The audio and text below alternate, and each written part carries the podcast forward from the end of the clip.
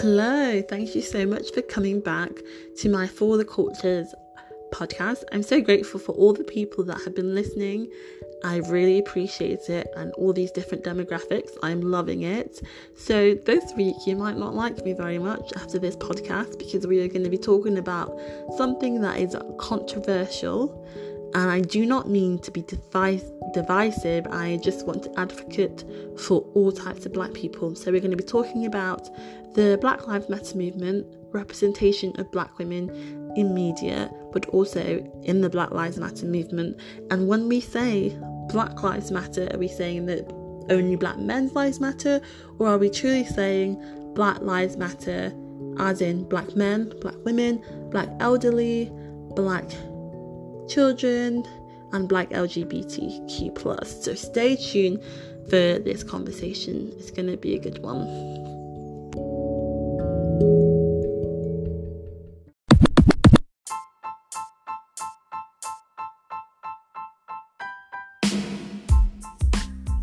So, today we are going to be talking about representation of black women in media and how I feel that the, the cultural connotations and the the cultural repercussions of these representations in media are why black women are not protected and why we accept violence towards black women so much more than any other race of women and actually people. And when it comes to the Black Lives Matter movement, this is still clear and evident because when it comes to the Black Lives Matter movement, when we say Black Lives Matter, are we saying black women, black men, black children, black elderly, black LGBT plus, or are we saying Black Lives Matter, black men's lives matter? So controversial and possibly triggering, but I'm going to go for it and I'm going to start by talking about representation. So,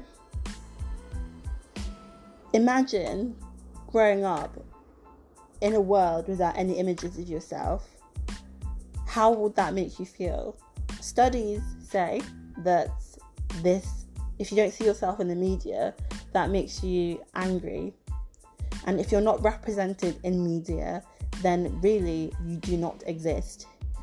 And this is the erasure of history and individuals. So when I watch something, when I read something, when I look at something or hear a conversation, I look at who is represented. But most importantly, I look at who is not represented. So you can look at who is represented, how and why, but importantly, it is equal equally important to look at who is not represented and why. So, black women in the media, when they are represented, it's very imbalanced, and there are stereotypes of black women being violent, being angry, being independent, being over sexualized. And if you look at the predominant representations of black women on TV, it's these like love and hip hop, uh, these backer clubs, these empire, these very um, strong, even um, the Black Panther movie. Like these are very strong women in the Black Panther movie. Those are Wakanda warriors. They're out here, you know, protecting their black community. They're out here like fighting. They're out here, you know, protecting everyone. And if you look at aside from reality TV shows, these they're out here fighting, they're fighting other women, black women are fighting each other, and that's the attitude that they are, or the light that they're portrayed in.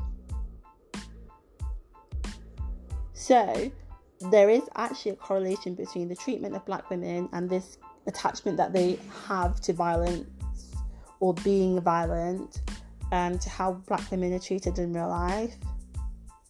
So black more black women struggle with domestic violence than any other race, especially in comparison to white counterparts.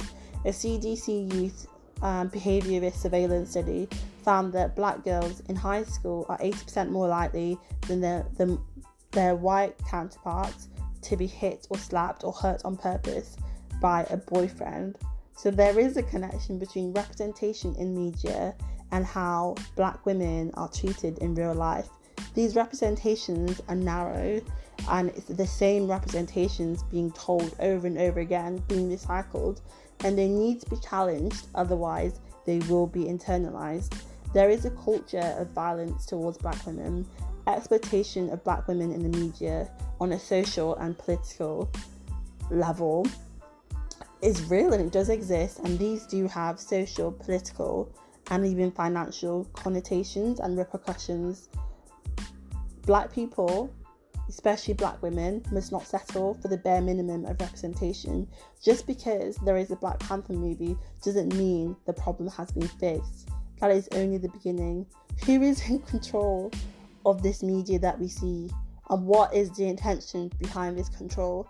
In culture studies, we, we are told that more likely than not there is an agenda, whether it's creating images on purpose for, for the point of consumerism, for the point of that this is what sells. So when you see loads and loads of reality TV shows, you know, of you know black girls, black women fighting each other, you know, loving hip hop, that example being recycled and done so many different times just with a different title why do they do that? Do they do that because it sells? Or does that come from a, a point of trying to hold black women and black people back and pigeonhole them into um, these specific stereotypes? In these representations that we see, there is always an element of racism and white supremacy. To represent black people as more is to threaten the, the system of white supremacy and to even threaten the system of capitalism cultural theorist Paul Gilroy, legend himself, he kind of talks about, you know, racism has financial connotations. Um, and although racism is institutional, it also comes from a place of finance, financial um, growth and financial stability. So, in the sense of, if you think about a lot of people, the reason for abolishing um, slavery, they were like, no, how are we going to fund the economy? You know, how, like, where's the money going to come from? Where are the workers going to come from? And if you look at now, the world that we live in, who are these people that um, have the jobs that keep society running and keep society functioning? It is black people. So if you are going to empower black people and represent them as more than just thugs, or represent them more, represent them as more than just um, others or just race, that means you will give them an opportunity to supersede that role or that career or that financial standing. That means you will give them power, and that means society and economy in a way will shift. So yeah, Paul Gilroy talks a lot about that and about how um, a lot of the reasoning for Black people and for racism is actually to make sure Black people stay in a in a state of being powerless and consume these jobs in society that no one else wants and to not give them any more power to so that basically society and capitalism can remain. So yeah, capitalism has a place in this conversation about representation and race, but Paul Gilroy talks a lot about that. Hope I explained it well, but he explains it best. So, black women are discriminated against twice. So, not only are we discriminated against for being female, but also for being black. And people aren't gonna like what I'm gonna say next, but I'm gonna say it. When I've been on Instagram and when I've seen people rightly outraged finally about um, police brutality and the killing and murdering of black people, just like Ahmaud Arbery or George Floyd, I've been seeing black black men's lives matter. And I've been seeing this everywhere and I'm like, okay, yes, black lives do matter, but you're saying black men's lives matter. And yes, I agree completely. Black men's lives do matter, but I'm like, that is the movement is about black lives mattering and if you hear me out, um, this is kind of like the, the consequence of the representation of, of black women. Like Malcolm X said, black women are the most suspected women in America. But when it comes to the Black Lives Matter movement, black men aren't the only black people being killed. Black children are being killed, black elderly are being killed, black LGBT plus are being killed, and so are black women. So when did the Black Lives Matter inc- like exclude other black people, especially black women? Around the same time, Ahmaud Arbery died, we also heard about Breonna Taylor being shot in her own home by the police. How many posts have you seen about Breonna Taylor? If you ask black people, white people, if you ask people, okay, what what black women do you know that have been affected by police brutality, just like George Floyd or Ahmaud Arbery? they're like, oh, I, I, I don't know. But black women are dying just like black men are dying, but black women aren't getting any coverage. And it's not a competition of like, it's not, this is not the oppression Olympics. But what I'm saying is that these types of representations about black women have been internalized so much that there isn't protection for black women, that this culture of violence towards black women is accepted. Black women are being killed just like black men, yet there is no coverage about black about them. Yes, people know about the Trayvon Martins of the world, the George Floyds, but how many people can tell you about? Um, and when I want to say her name right, her name is like Regis, Regis Paquet, and she just died this week in Canada. Like the police pushed her off her own balcony. And how many people can tell you about her? This is a black woman. How many people know about the Charleena Lyles? Charlene Lyles was killed by the police in front of her children when she called the police to report a robbery, and she was also pregnant at the time. How many people know about her? How many people know about the Renisha McBride? Who was shot in the face by police after seeking help in a white neighborhood, or the Mitrice Richardsons, or even the Rekia Boyds. He was innocent. He was just an innocent bystander, but she was shot in the back of her head by the police. Where is the outcry for these women? Where is the outcry for black women when we say Black Lives Matter? Black men are at the face of the Black Lives Matter movement, but black women are being killed too. So when we say Black Lives Matter, can we say black men, black women's lives matter too? Can we say black elderly's lives matter, black black children's lives matter, black LGBTQ plus lives matter? If you look at these protesters for Ahmaud Arbery or for George Floyd, who are the people at the forefront of these protests? They are black women.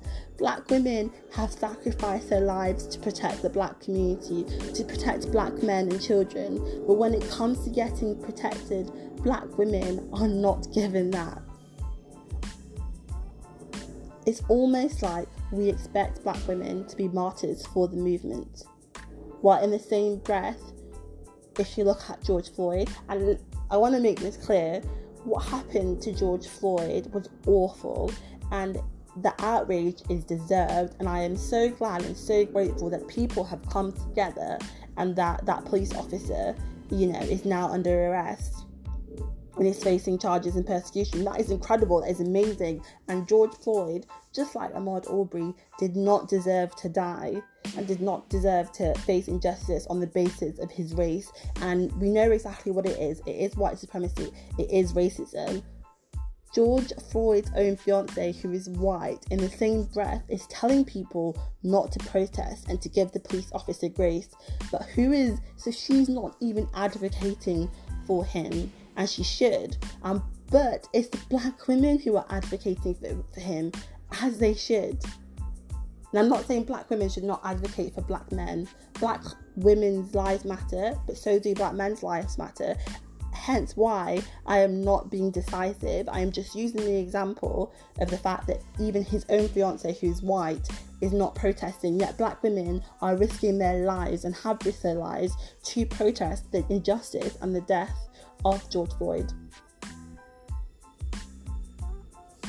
And that is my point that because of these representations, because of the internalizations, because of the treatment of black women in media, in the black community, in society that we do not protect black women. And I believe black women deserve protection. And I have seen too many posts on Instagram, not just this week, but the week before, talking about how black lives no, sorry, talking about how black men are being killed, not talking about how black people are being killed or black women are being killed. I have yet, I've only seen maybe two, three people talk about black women being killed, and that is not okay. And if I do not advocate for black women as a black woman, I don't know who to expect to do that for. And let it be clear, I love, I have a dad who's lovely, he's wonderful, and he's an advocate for black women and for black lives, all black lives, and I have a brother as well. I am not against black men at all. But what I want to talk about, or what I want to bring to light, is how it's so clear and so evident how we do not come with the same energy for black women who are being killed every single day. But yet, these black women are at the forefront of movements. They are literally protesting, they are literally advocating for black lives, especially black men. And I don't really know, if I'm being honest, what the solution is. Uh, cultural studies does not give me a solution, but I think the great thing about cultural studies is that it allows you to see things for what they are and to bring conversations to light. And I think that as all people, as black people, as white people, as a society, we need to consider about how we treat black women and how we treat black people and how black lives matter and how black lives should matter and how in order to move forward we need to have representation of black women alongside black men who have been killed because black women are being killed too. And black women, black girls especially, should not be raised in a world where no one advocates for them. And it is our responsibility, especially in the black community, to advocate for them. So, yeah, that's really the conversation that I'm having today. Thank you so much for listening. Have a great day.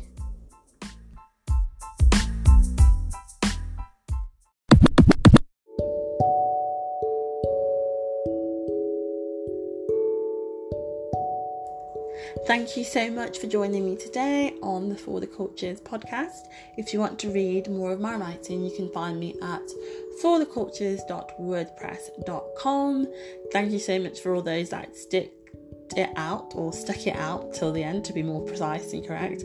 I've definitely fumbled more on my words this podcast, definitely because of how passionate I am. So it's not the most articulate or the most perfect conversation, but it's a conversation I believe is worth having. And we're going to be having more and more conversations in the week to come. So, this week uh, we have a request to podcast. So, I'm going to be doing that. It's going to be fun and exciting. So stay tuned. In the meantime, take care and I'll see you then. Bye.